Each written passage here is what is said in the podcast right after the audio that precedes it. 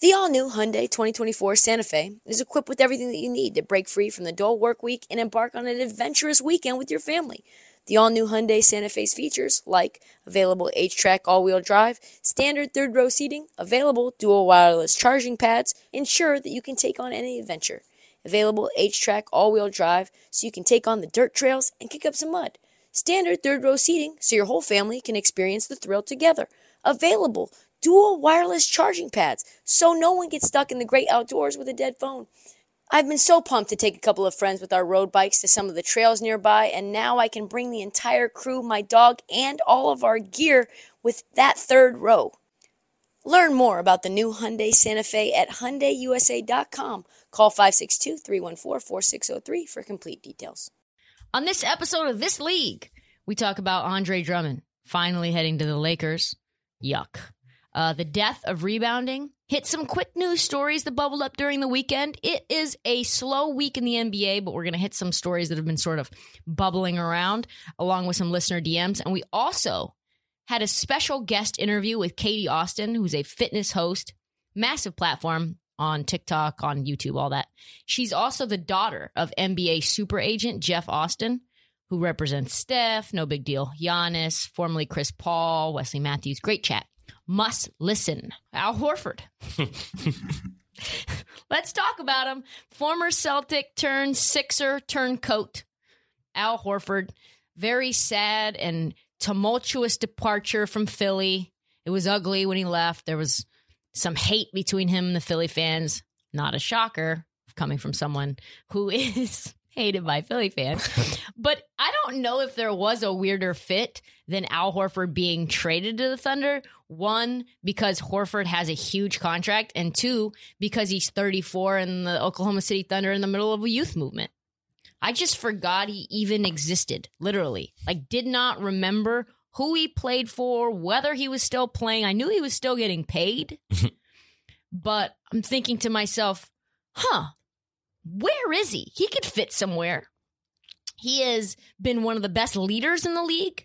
At one point, he was probably one of the best stretch fives in the league. Would you agree, Marty? Yeah, sure. He up was there. considered Yeah. up there. He was highly coveted when he left for for Philly. It was there was a a few teams that were willing to pay him the max. I would Mhm. say. Yeah, yeah. Uh, but like I said, there's a youth movement happening in Oklahoma City. They have 34 draft picks in the next seven years. Nuts. 34.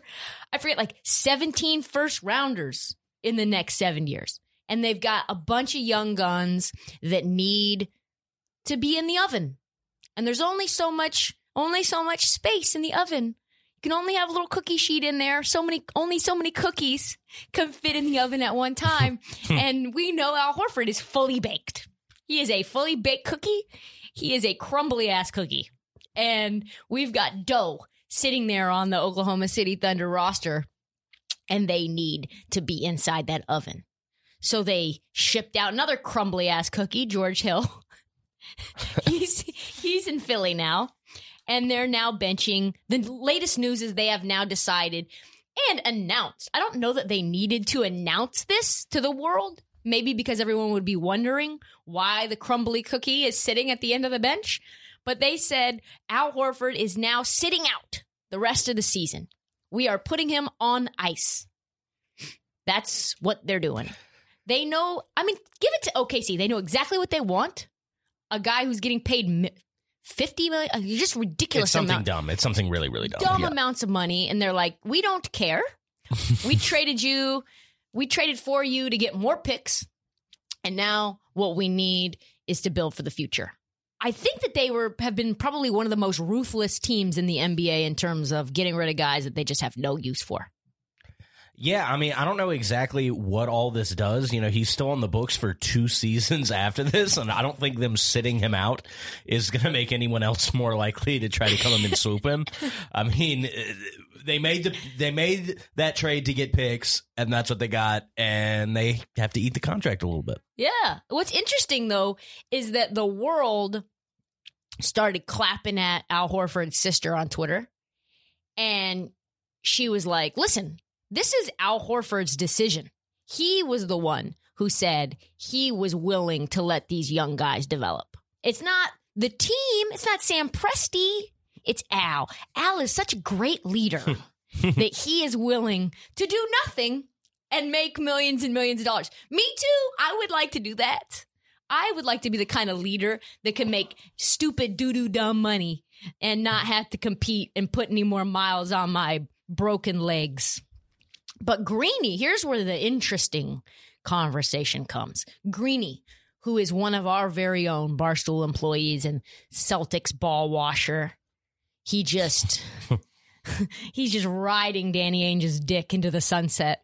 He said to Al Horford's sister, he's basically our beat reporter. Shout out to Greeny. Love love Greeny. No shade really to Greeny. That was just for the comic value, honestly. He tweeted at her and said, But what if we miss Al? And we Celtics want him back and think his beautiful eyes could help. We'd love to see hmm. him back in Boston. and she said, We would love to see him back in Boston. We, the royal we, meaning Al Horford wants to go back to Boston too. if you're his sister, this is the the some sort of law of association here.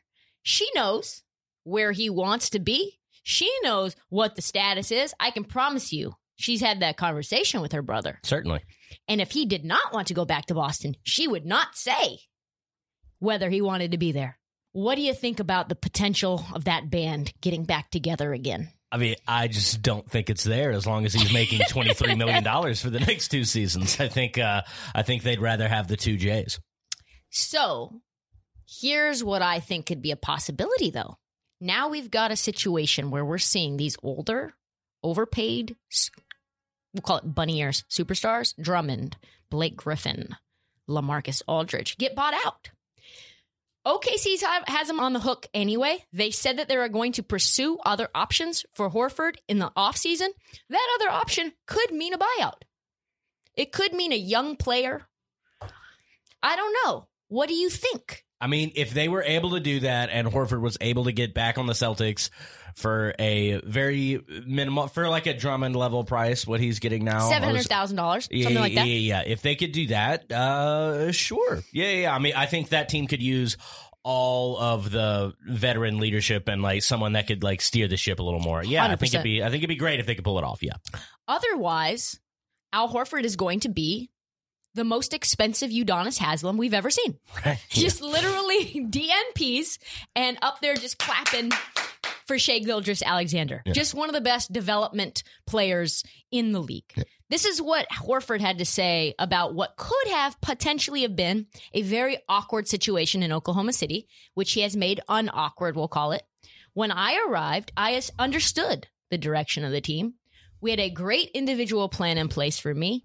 And I feel like as a result, I've played really great basketball for the Thunder. At the same time, I know what it's like to be young and an aspiring player at this point in the season. I understand how important meaningful minutes is for their careers and their development. I also understand how important it is for the organization to give them that opportunity, aka the cookie in the oven analogy. I am looking forward to supporting the guys who supported me, watching them continue to play the right way and play together we, as we have throughout the season while still being around the team and continuing my training. How do you not still love Al Horford? He's a top five leader in the NBA. Top five. And yes, as you said, I like the idea of Horford going back to Boston. I think one, you finally have someone to hold these young guns accountable. Jalen and Jason, they're not leaders. They're 23 and 24. What do they fucking know about leadership? Right. Just that all they have is a couple of parables and some Tony Robbins quotes and some Eric Thomas. they have no life experience to draw from. One of the oldest players on the team is fucking Marcus Smart. I don't think he's the one. Certainly, Brad Stevens is not the one. I would not allow him to lead me anywhere. this guy, everything he says is basically at like a half a decibel. I can't follow that. I'd rather have Ted Lasso as my fucking head coach than Brad Stevens. I Well, tell mean, you what, Wouldn't we all? wouldn't we all? Yeah. Great series. so yeah, I would. I think if you could get Al Horford for the cheap, that could be quite the intriguing prospect. Not only from an interior defense level, spreading the floor with a big man that can shoot, just like Danny Ainge says that he wants, and a man who can beautifully hold these young guns accountable. So I like that. But we'll have to see. Uh, let's move on. Another piece of news. Uh, internet is mad. Shocking. uh, they're mad somehow at KD because the Nets got James Harden and Blake Griffin and Lamarcus Aldridge. And according to them, those players going to the Nets is because KD is a bitch. That's basically what they're saying online right now. They are incensed because they say, How could you possibly go on record and say you're one of the greatest basketball players right now on the planet, which he is? KD would say he's number one. How could you say that and then need all of these former All Stars on your team? How? How could you be such a bitch to want to play team basketball? That's crazy. They're not only are they saying and discrediting his past rings, they are now trying to discredit future rings as well. They're devaluing him, and KD is having zero of that. None of that.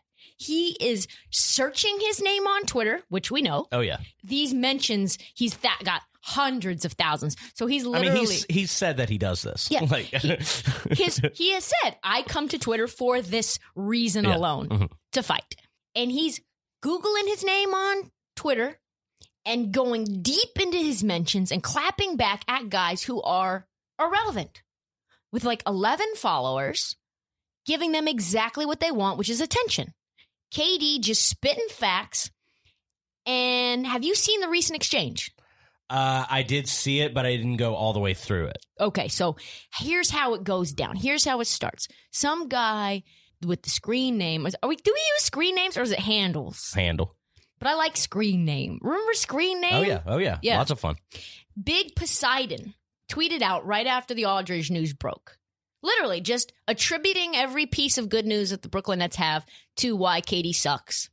and he says, This is why I don't watch the NBA no more. The Warriors ruined it. Now the Nets make it worse. And they both have one common denominator this fuck, Kevin Durant. I mean, And KD, which is wild, responds immediately, pretty much, and says, I see you took all of this personally, LMAO. Great clapback. and Poseidon responds back with, LMAO, you know I did. Yo ass better not lose, or I'm on yo top.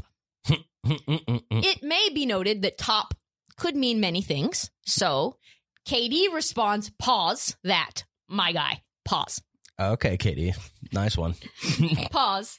Oh man, I just say KD is just like all of us, very easily triggered about certain things and willing to come at anyone who hits those triggers, no matter how many followers that they have.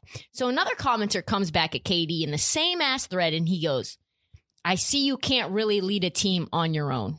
First up, the Warriors may not have won those other two rings without Kevin Durant. And so Kevin Durant could be seen as an integral part of those rings, aka a leader. Yeah. Okay, that's I mean, he won two Finals MVPs. won two finals MVPs, which they don't give out easily. Ask Steph Curry. Shade. so KD, KD had a perfect response, and he says, I'll never be able to do anything that I really want to do on Earth or Saturn or Mars. He didn't say that part. He didn't say on Saturn or Mars. He said, I will never be able to do anything that I want to do on Earth by myself. If you think about it, the longer that you think about it, the more deep it sounds. I think maybe this the word Earth makes it sound deep.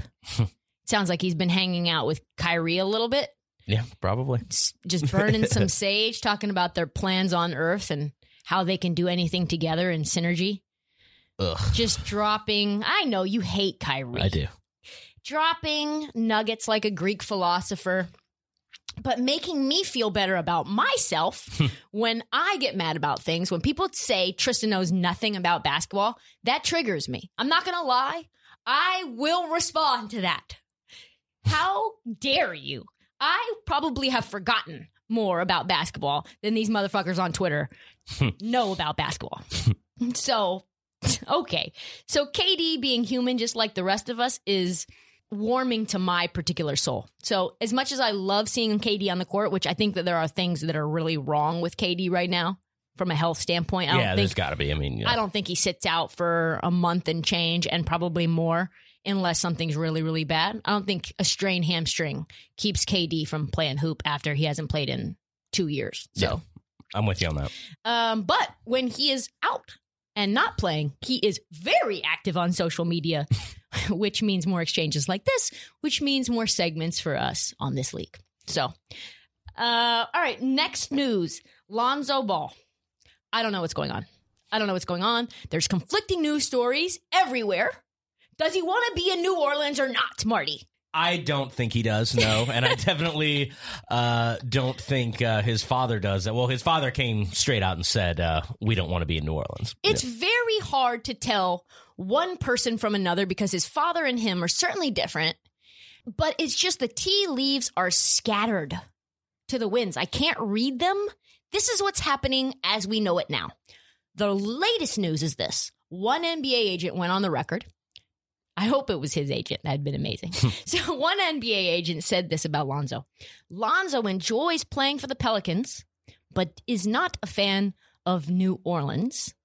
I like New Orleans. New Orleans is great. It's just, but I understand if you come from that NBA culture, it may not be the city for you. and he is from LA. And let's be real New Orleans is not a basketball town, It is No. a football town. You are the little fish in town. So the agent says, however, he really wants to end up with the Knicks or the Bulls. That has been a dream of his. Is likely he will try to leave in the offseason. Okay, I get that. Restricted free agent. Okay. Restricted free agent wants to leave. Cool. But the VP of basketball operations, David Griffin, said right after the trade deadline that the reason that they didn't trade him was because Lonzo Ball wants to be there. He said Lonzo Ball has said he loves his teammates and he has made it very clear personally, one on one to me, David Griffin. He wants to be here in New Orleans. He loves it here. Okay, well, those two things cannot exist at the same time. Cannot. Lonzo Ball's dad says this, like you said. He does not want to be in New Orleans, and he should not be in New Orleans, and he's not being used properly in New Orleans. No, no, no. This is what he says. No, no, no. He cannot stay in New Orleans. Come on, man. Come on. Listen, Lonzo's always been a playmaker. this is how I think he sounds. Why are you trying to change him into a. sorry. into a defensive specialist and stays in the corner shooting threes?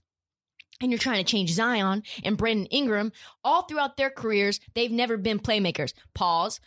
Zion hasn't had much of a career. LeVar, you don't know what he has done and what he has not done. They are scorers. Now you want to put the ball in their hands and make them playmakers?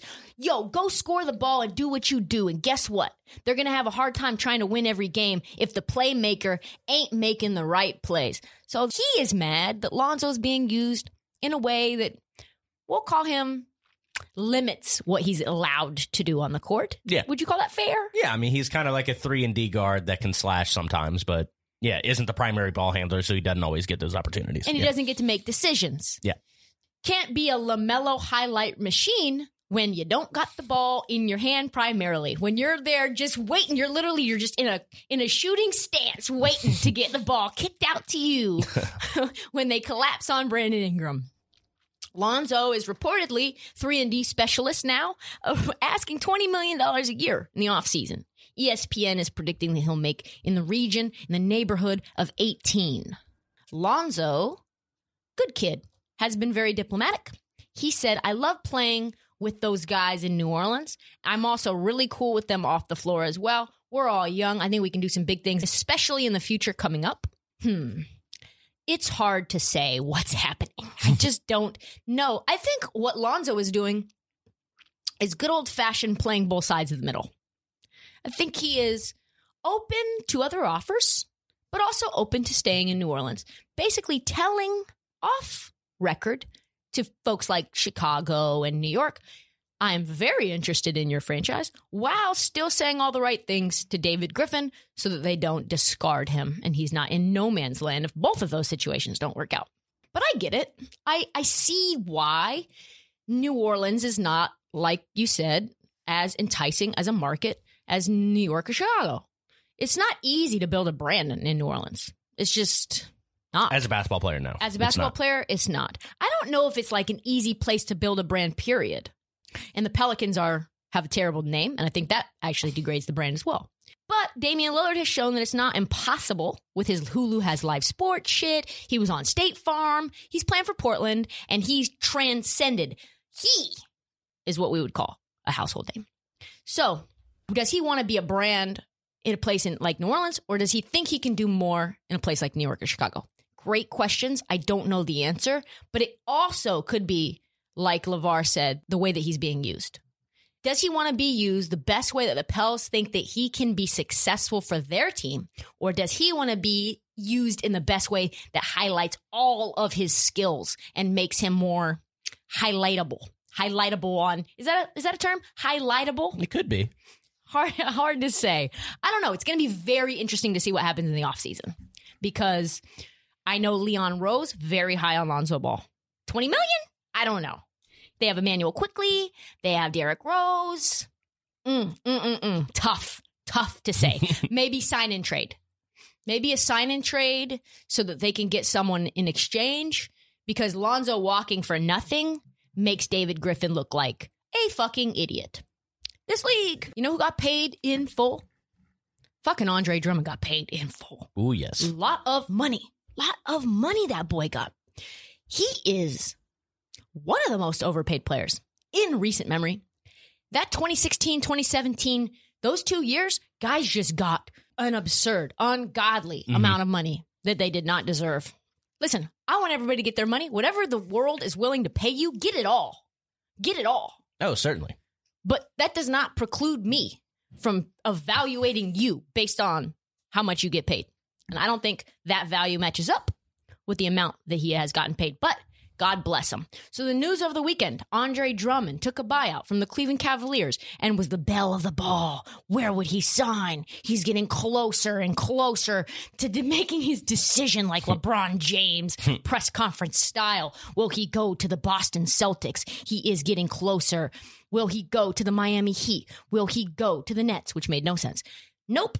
He went where everybody had been talking about him going pretty much all year. Uh, LA Lakers. Interesting that Dan Gilbert let that happen.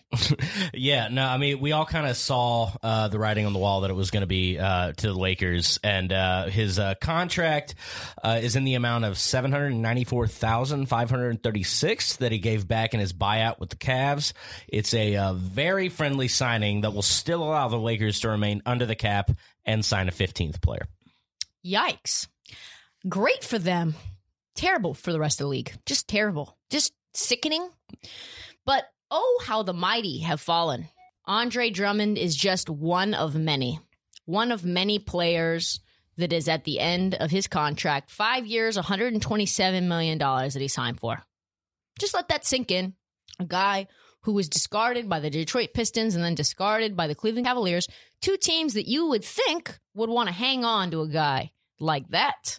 and they said, no. Uh, we'd rather have Jarrett Allen. We'd rather have anyone else on the Detroit Pistons.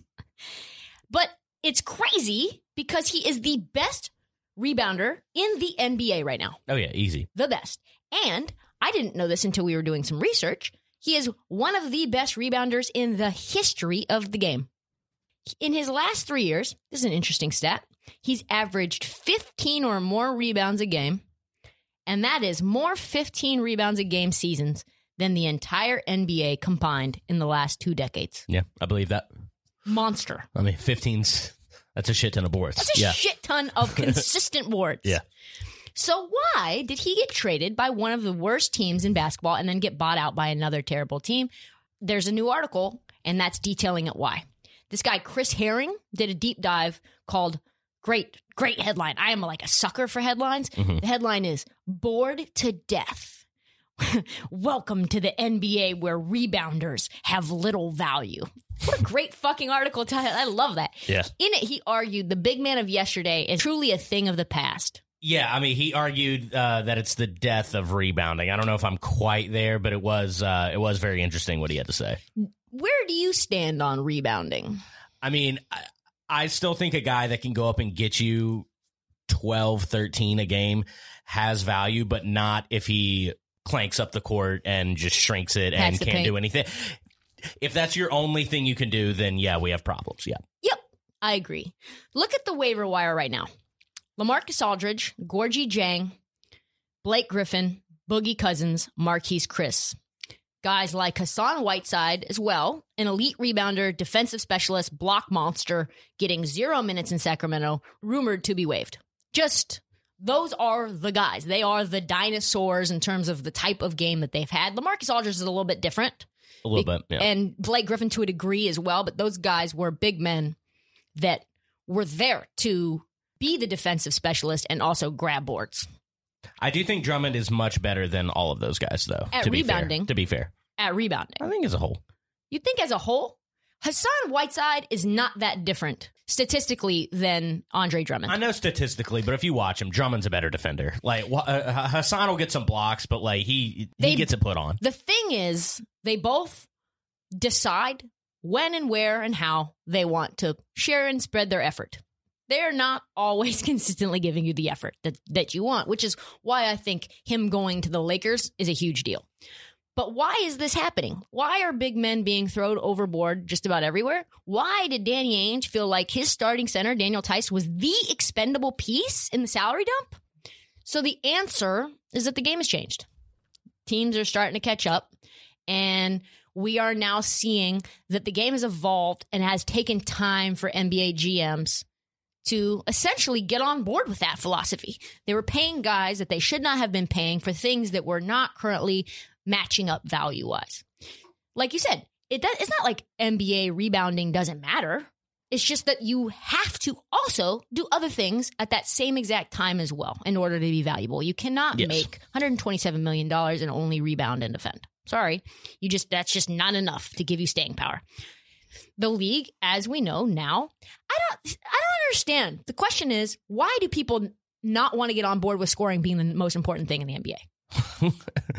yeah, I don't know what that is. It's what you kind of see in baseball where people just hang on to just the I don't want to say boring, but just hang on to old fundamental aspects of the game that they don't like seeing going away for some reason. Like I don't know. I think it's driven in like what we learn in youth sports and shit and it really doesn't play into modern athletics. there are a lot of people on the internet that get very mad at me because I value my, we'll call it talent evaluation on players overweight scoring. But that's the NBA wh- where we are. Mhm. The NBA is overweighting scoring. So I am going to overweight scoring as well. The league values scoring over everything else. That's the cold, hard facts. No matter what your position is, you have to score. That you can't be a center that can't score anymore. Andre Drummond has an atrocious jump shot. That's a problem. His thing, I don't even know what he does with his arms. I don't even know what's going on. It is bad. It is bad. Rebounds, defense do not matter as much, especially when other positions need to rebound. Because here's here's how we break it down. If the three pointer is king, and you're shooting from the logo, and it doesn't go in, anyone who understands physics, I think it's physics, understand understand. I think so. Angles. I don't know. Is it trigon? I don't know if it's trigonometry, No, it. math, it. angles. Physics. It's physics. The ball hits the rim at a certain. It is. It is physics. Force mm-hmm. and momentum, power, whatever. We'll just throw out some buzzwords. And the way that the ball comes off the rim is going to rebound further away from the basket than Andre Drummond can go and get it. It's going to probably go past Uh, back out to the three point line where other guards and forwards who are on the wing anyway are in a position to get that rebound. So therefore, 15 boards for Andre Drummond is even more spectacular right now, but not as important because how important the three point line is. Does that make sense? It does. Yeah. Okay. That's how you get Luka averaging nine rebounds a game. That's fucking absurd. So, what you really need in the NBA are forwards and guards who can rebound, not so much centers who can rebound because they need to be away from the paint anyway. They need to be allowed to give Damian Lillard the space that he can and needs to go to the hole. Yeah. So, David Cowens, a former legendary rebounder, told SI in this article it used to be that the lane was crowded, where there'd be a free for all to grab a board. Now you look up and only guys you're contending for a rebound with are your teammates. Guys are just getting back like uh, the Stan Van Gundy style. You see the ball not go in the hoop, you just run the other direction. Just don't even try. I don't know. I agree with the article, but we can't just act like Andre Drummond is discardable only because he's just a rebounder. I think it's really because he makes so much damn money. I just Oh well, yeah, yeah, yeah, and he's been on teams that are rebuilding. I mean, that's the reason he's been yeah thrown away. so Hassan Whiteside went from four years, ninety eight million in 2016. He went from making 27 million dollars last year to this year making two million dollars in Sacramento, not being able to get any playing time whatsoever. There are now rumblings that he might get bought out this year. So that's the reason why is like this is a very high like this is a highly needed skill just not a highly paid skill right Mm-hmm. you're now a rotation guy if you can't score hassan whiteside which you can't um, we just have no use for you and lamarcus aldridge him too he signed a two-year $50 million contract with the spurs uh, in 2019 which really would not have ever been paid to anyone else uh, on any other team except for Gregg Popovich is just still very firmly on board Yeah, with paying these big men no matter what. He's just Tim Duncan, Tim Duncan, Tim Duncan, David Robinson, David Robinson that was kind of a loyalty contract too. for sure. Yeah, Which I don't understand. no, but Fuck Lamarcus Aldridge. Gorgui da- Dieng also now about to get picked up for the Spurs. They got rid of Marquese Chriss just so that they could put Gorgui Dieng on the team. I called that. Did you? I didn't call it, but I just said he will hate Marquese Chriss. Yes, I remember that. I saw the Gorgui Dieng signing and I was like, yes, Gregg Popovich is like a fucking drug addict, jonesing for his big man in the center who can block shots and get boards and be this like defensive presence for your team and be this leader, this like highly affable guy that everyone circles and centers around. I was just like, oh my God, this is insane. So Andre Drummond signing with the Lakers, I like the fit. Probably could have fit in with the Heat, Celtics, or Brooklyn. Um, but what an embarrassment that that's Riches is for the Lakers and for the Nets. I don't know. Yeah. Uh, but yeah, it's just a harsh reality that basketball is now changing. Offense is key. The three pointer is trumping everything. Teams are just valuing shooting and passing over rebounding and defense, and, and the traditional center is now a victim of these times. So that's why a 7 2 monster like Roy Hibbert can be out of a job at 30. That's just insane. Sad, sad story. how that happened. I mean, it was the speed with which Roy Hibbert fell off that is really insane. Like he was an all star in 2013 14. He was an all star, uh, like defensive player of the year candidate. And by the playoffs, he was unplayable. Yeah, it was Like- like you close your eyes. It's almost like spring has sprung, right? There's this little building outside of my apartment, and I walk my dog there every day, and it was like dirt. And then all of a sudden, I woke up one morning and the plants were like a foot high. Yeah. It's like you wake up and it's like Roy Hibbert's no longer playable. You wake up, Gorgui Dieng's not a player. Woke up, all of a sudden, Andre Drummond is no longer useful at this contract. So we're going to see that happen, I think, more and more. I think more trees are going to continue. It's like the death of the running back to a degree, and then the resurgence, obviously, of the running back. Yeah. As the offensive styles change, that dictates which which positions get paid and you know how highly coveted they are. So I like that. I think the only team really the tree is valuable for is as long as Gregg Popovich is still alive coaching basketball, there's a place for you somewhere. Marty, we had a great conversation with content creator Katie Austin, daughter of NBA super agent Jeff Austin, who represents Steph Curry. He represented Chris Paul, Giannis. Crazy client list.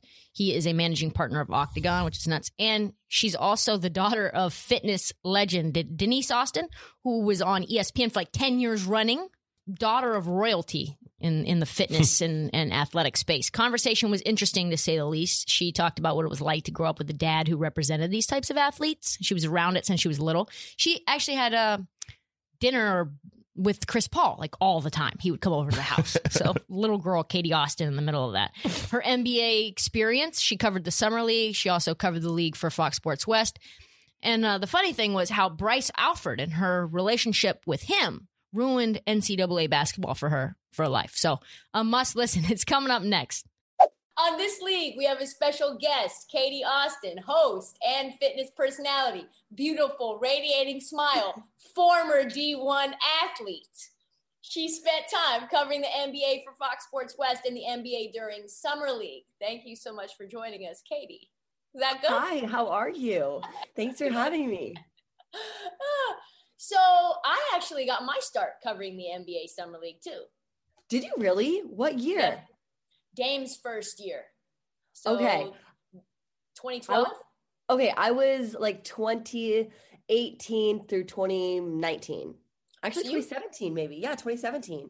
It's an incredible place to get your start covering the league because it's so much more accessible than you could ever imagine the NBA Absolutely. being, and probably never will be again outside of that particular event. 100% and they give you so much creativity but it is such a grind. I mean you are waking up at 6 a.m you are trying to get the stories out and then you have like a, an intern camera guy. There's probably like 10 hosts when we did it and three camera guys and so all the hosts kind of like fight over what camera guy that that you know people are going to use that day. It is such a hustle so to be thrown into something like that right after college was like such a great experience and Warren's a great guy too. Warren and uh, Albert Hall. Albert Hall, yeah, they both they both have done an incredible uh, job of making that into a spectacle. But you're Absolutely. right. There are games going on from day until night, back to back to back, and you're going back before. And people don't know that it's two arenas you know, and you're yeah. having to go back and, and forth between all the, the real NBA players, not just the ones, you know, who are the rookies and, you know, right out of college, but all NBA players come and watch the young guys. And so you have your pick on so many different athletes to interview. And that was like the coolest part because I did so many different pieces on real NBA guys too. Who was your favorite person to interview while you were there? Oh man, that's a really hard question. Um, ah, Oh, I, okay. So I did this piece where I like danced with the guys. It was like three years ago where uh, this dance move was like really trending in the floss. So I'd ask every guy what their favorite dance move was and I'd make them do it with me. And they were so awkward. And I had to be like so energetic and kind of crazy, be like, just do it with me. And there's like no music. And I think everyone hated me, but like it worked and it made for a great piece. oh, that's amazing. I think that people, know you from your mom and fitness through your mom, but they don't know that your dad is a super agent. No one has any idea. I actually for, mentioned it for the first time on my Instagram, like I think as you know, a month ago or two months ago, which is crazy because I get so much shit online because I am a bandwagon fan for so many different teams. I wear so many different jerseys and I get hate messages. Like literally these guys will come to me and be like, "You were just cheering for the Warriors. Why are you a Lakers fan now? Why are you cheering for the Dallas Mavericks now?" And I'm like, "You don't understand. My dad has like 17 players and I cheer wherever team they are. And so I'm definitely America's biggest bandwagon fan. And that's what made me love the NBA so much because I grew up watching it with my dad, obviously for work and uh, going to games, so many games with him growing up, which is which has been awesome. Was it weird being a, a little kid and your dad working the room when you're doing, you know, you're going to a game that you enjoy and you get to see him kind of like schmooze, but also it very much being work? Yes, my dad's definitely not a schmoozer. He's the most humble, quiet, shy man ever, and just so so smart. Um, but it's so funny because uh, you know the guys at school. I just remember like, in even in elementary school and middle school, guys would think I'm like the coolest girl because my dad, and then girls would think I'm cool because my mom, and then I definitely got bullied um, because of my mom. We'll get into that. We can get into that later. Um, but yeah, it was just, it was really awesome because I got to meet all these amazing players. And I just like remember growing up with Chris Paul. And so even now seeing him and his family, it's just like, I was so in, like, in, it was just instilled in me for growing up with NBA players. And I think that's like one of the coolest parts that, and, and, and a great gift that I was given because interviewing NBA players came kind of easy to me because I wasn't really starstruck by them, if that makes sense, because they would come yeah. over to my house for dinner. And so, you know, you see an NBA player and you just talk to them and you're comfortable like you are with any normal human. What do you think you, outside of not being starstruck, do you think that your mindset interviewing an athlete is different, knowing that there's a whole brand behind them and an agent and publicist and the whole business side? Um, do you think that, that affects how you actually ask questions and what you ask? Most definitely. You have to like, well, especially at Summer League, that's a great example to go back to that. Every question's approved. And so you have to not only go through their agency, but you have to go through the team's publicist.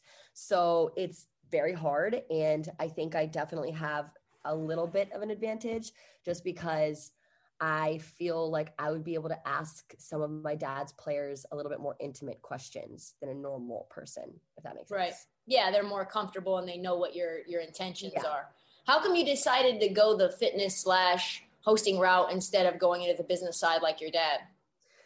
It's funny because I was I was actually at um, where was it NBA All Star last February, and I literally got approached by an agency being like, if you ever want to work for us and be an agent like your dad, we know you know the business side. Please give me here's your my card, and that was like the first time I thought about it. Um, but as far as uh, fitness and hosting, I actually studied broadcast journalism at USC, and so I knew from a very young age I wanted to be in broadcast. I just didn't know exactly what, um, and so I hosted a sports show at USC for two and a half years, um, and then after about a year and a half of sports hosting, I kind of got a little bit like, okay, wait, I was an athlete my entire life. My mom was in fitness. I love fitness so much. I love to work out. Let's make a, a you know a weekly segment about fitness hosting. And so I kind of combined my love for like the broadcast side and the working out side. And now that's why I call myself a fitness personality. But also a huge reason is because I saw my mom growing up, people come up to her all the time being like, You saved my life. You helped me lose mm. all this weight. You gave me that confidence to like walk into a room. You gave me the confidence to break up with my husband. Literally, wow. someone said that to her. And I was like, Holy shit, the fitness industry is so rewarding. And so I've been really struggling the past few years between like sports hosting, if I want to take that route like very strongly, and then the fitness route, because I've been really doubling with them for the past, you know, I would say three years out of college. And so when you double two careers, you can't put your full heart into either either of them. You know, you're kind of giving half ass to both of them because you, if you want to be a good sports host, you have to give it your 100%. And same with being a fitness, you know, influencer or personality. And so I'm still kind of in that in between right now. Um, but I definitely think the fitness industry has been more rewarding. Yeah, I think you hit the nail on the head when you're doing sports hosting or even agency work. No one's going to come up and say, hey, you you changed my life to give me the strength and courage to leave my husband. Right. That's exactly. wild. That's yeah. wild. Why do you think your dad? You you mentioned he is not a schmoozer. He's like a very humble, kind of no BS guy. What do you think makes him as successful as he is? I think he's top 10 top 10 agent in the NBA for a very long time now at least. Yeah, oh totally.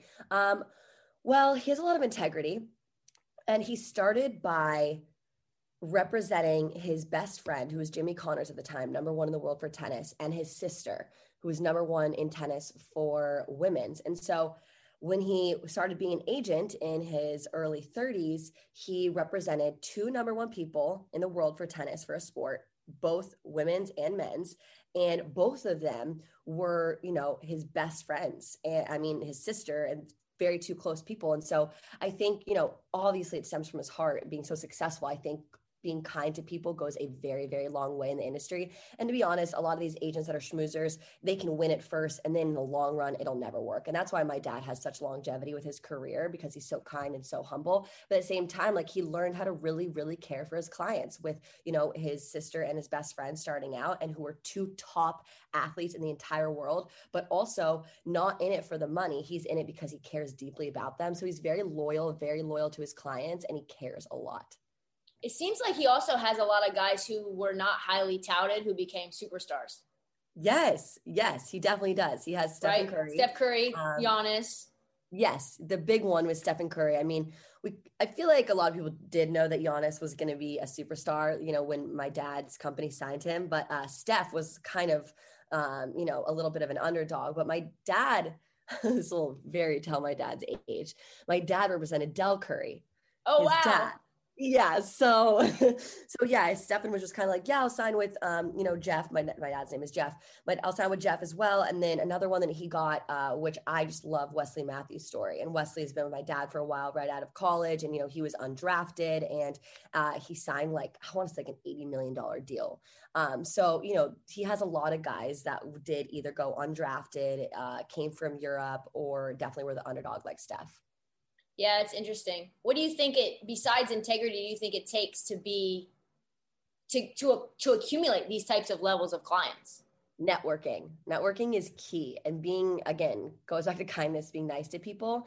And i think one of my dad's biggest things is going into everything with an open hand. Like my dad will never ask people for favors. He will always be the nice guy in situations but i do think networking and knowing people is very important especially like even for me as a, at a personal level for my career.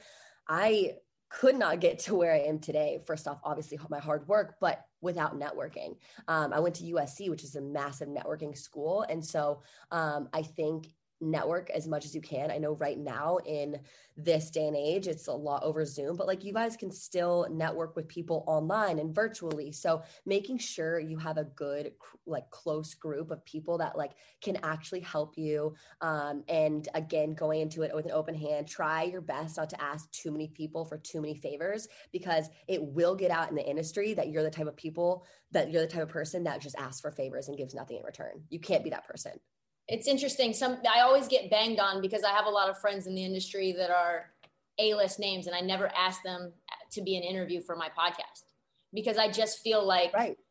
it it degrades the friendship at that point. I want. I have never asked any of my dad's clients to be interviewed. I've never asked them to to for an, anything, truly. And I might. I I'm not yeah. saying I'm saying yeah because like I would love Stephen Curry on my show a hundred percent, but at the same time, like I never want my dad's clients to think I'm using them. That'd be the worst possible situation. And at, at a certain point, you have to think: is the is the platform that I'm creating does it make sense for them right now for that favor to be used in this moment? Like, is the audience totally. that is going to to come along with this interview going to be enough to ask for this favor? Like if yeah, I ask Mike Wilbon or, or or Strahan yeah, or whatever. I've also been always very weary of people thinking that I get everything handed to me. Um, it's kind of been one of my insecurities in, in, my backbone, like in the back of my mind. Like I never want people to think I have my parents' money. I, um, you know, I just get certain things because of who my parents are. Because it's actually the opposite. I, you know, got a scholarship to USC. I worked really freaking hard to get there. I did four hours of practice for basically my entire life to get to, to LA because I'm from Virginia originally. Um, after college, I my my parents were like, let's uh, let us invest a hundred thousand dollars in your fitness business. Didn't take fucking penny. Well, I allowed to cuss? Sorry. No, you can. You can. It's good. I didn't take a penny. And like with my app, um, I have a fitness app now, and it's like the Katie Austin app, and it's doing awesome. But people don't know that yes, I could have borrowed some money from my parents to build that app, but no, I partnered with someone. So we split it 50 50. You know, like I take the routes that I don't have to, I never had to ask for that, those, you know, that money from them or ask for favors from them. Yes, I do have the last name. That definitely helps with my mom in the fitness industry. But at the same time, like I really try my best. That's, I think that's why I work so hard is to kind of, you know, break out of that stigma that I just get everything handed to me. Why is that important to you? I don't know. I feel like this is about to be a therapy session. I don't know. I really don't know why that's important to me. I mean, like, I guess I I want to make a name for myself and outside of who my mom is especially we've been talking a lot about my dad in this but my mom had her own fitness TV show for 24 years. My mom was on ESPN for 10 years with her own show 5 days a week. And so coming into an industry where my mom is like such a legend is like I'm not going to lie there's a lot of pressures that go along with it. It's like, "Oh, shoot, you're not going to be as successful as her. Like she made, you know, eh, she sold X DVD, she made X amount of money. It's like you have to live up to that if you're in the same freaking industry as her. And a lot of people, I think, like when I first started, I got a lot of hate messages about it, like you'll never be your mom. But people are becoming a lot nicer now, um, yeah. knowing that I actually do have the talent to be where I am. And so I think I just want to prove myself. I've always been either my my my older sister was number one in the nation for lacrosse and i was always like a little bit below her in lacrosse like a little bit not as good as her because she was on the cover of like so many magazines and um, you know i've always been the sister or the daughter of and i think it just kind of got to me my senior year of college i'm like f this i'm my own person and i'm excited for it kind of feeling like you were just you were born in the shadow of a bunch of people who were legends Exactly. Like my aunt's a freaking legend. My aunt was number one. She's the youngest ever to win the US Open. And I come from a, a, very, a very, very successful family. So I just want to make success on my own. You talked about you being an athlete. You were a let's just call it a stud. You were a stud. You led the nation in assists, right, in lacrosse. I do know Um, that.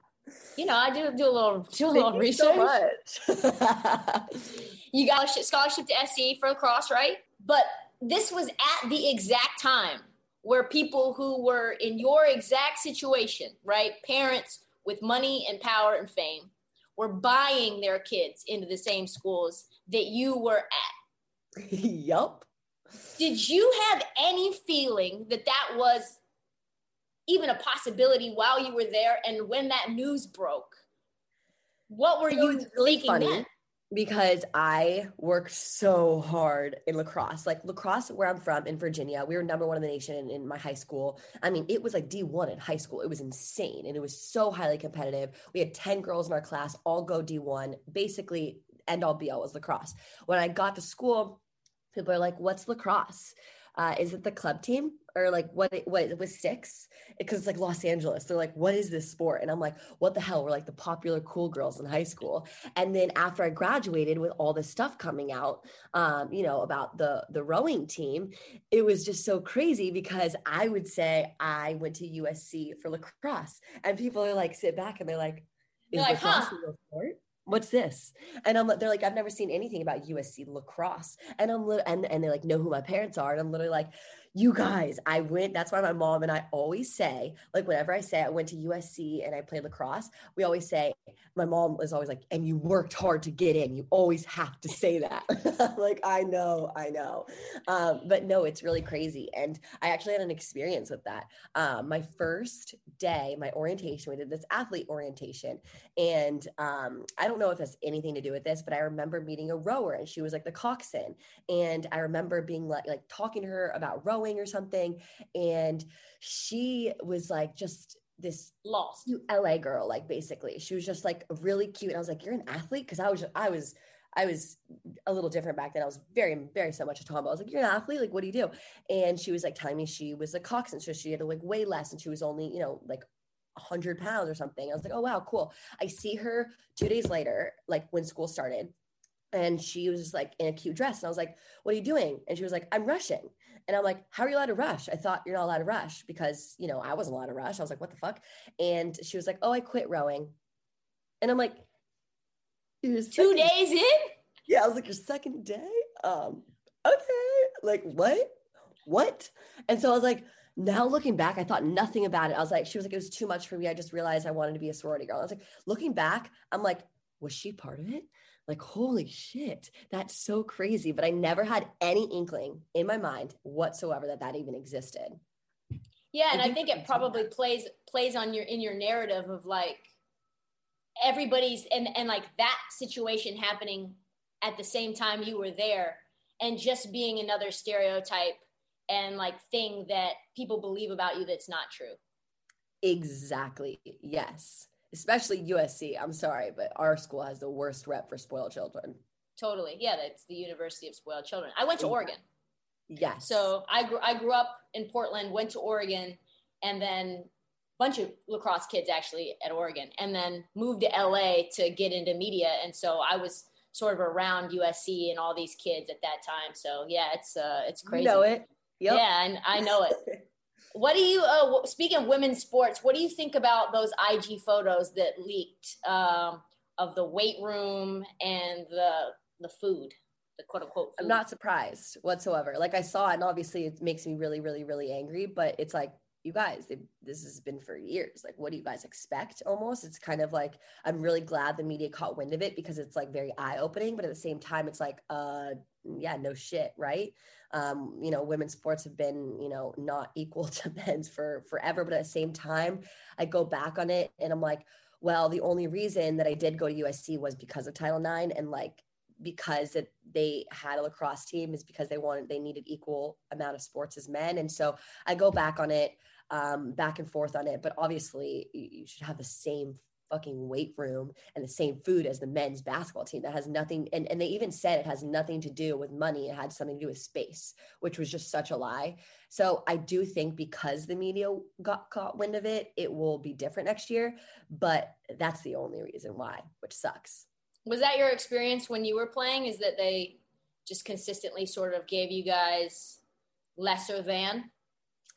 Um, well, there was not lesser than honestly. I mean, there was definitely uh, more attention from the trainers, which I didn't mind because I didn't want to go do Yeah. mobility exercises and foam rolling and ice and stuff 24 7. So um, I guess like little instances, I felt, you know, a, a little bit lesser than. Um, but honestly, we had the same everything, like the same weight room, um, you know, same food, everything like that was the same, really. Uh, not same as football team, that's for sure. But uh, as far as other sports, it was, I guess the one thing that really bothered me was we worked out um, on a turf field indoors in the weight room, and the football players would have their shirts off and they would be allowed to have their shirts off. And we had to wear these like shirts, the big t shirts that came to here.